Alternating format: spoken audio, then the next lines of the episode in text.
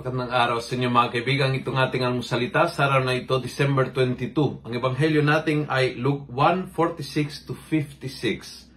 Sabi ni Mama Mary, at mula ngayon ako ay tatawagin mapalad ng lahat ng saling lahi dahil sa mga dakilang bagay na ginawa sa akin ng makapangyarihan. Ang ganda, si declare mula ngayon tatawagin in the future mapalad. Ah, at hindi ito wishful thinking. Ito ay nakaangkla sa nakaraan dahil sa mga dakilang bagay na ginawa ng Diyos sa akin.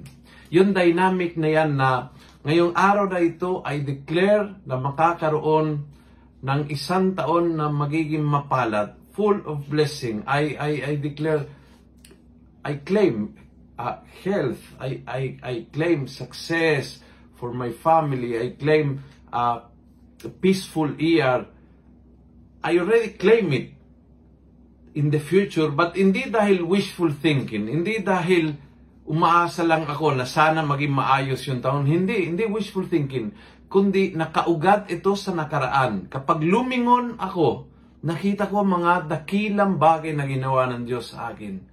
I can see very low moments in my life at na-overcame ko yan.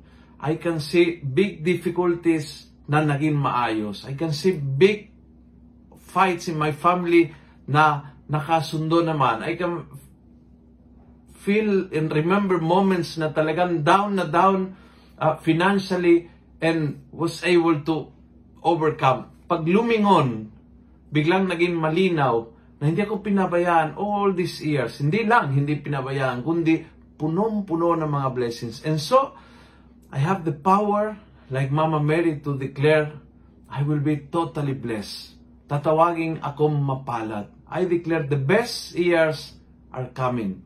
The best blessings are ahead of me. Sana ngayong araw na ito is a day to proclaim. Tulad ni Mama Mary, punong-puno ng pananampalataya. Isang pananampalataya na nakaugat sa aking karanasan at kasaysayan na magiging mapalad ako. At ang tao ay makikita kung gaano ako mapalad dahil ganyan ang ginawa ng Diyos noon, ngayon, at gagawin niya magpakailanman. Kung nagusto mo ang video ito, pass it on. Punuin natin ng good news ang social media at gawin natin viral araw-araw ang salita ng Diyos. And God bless.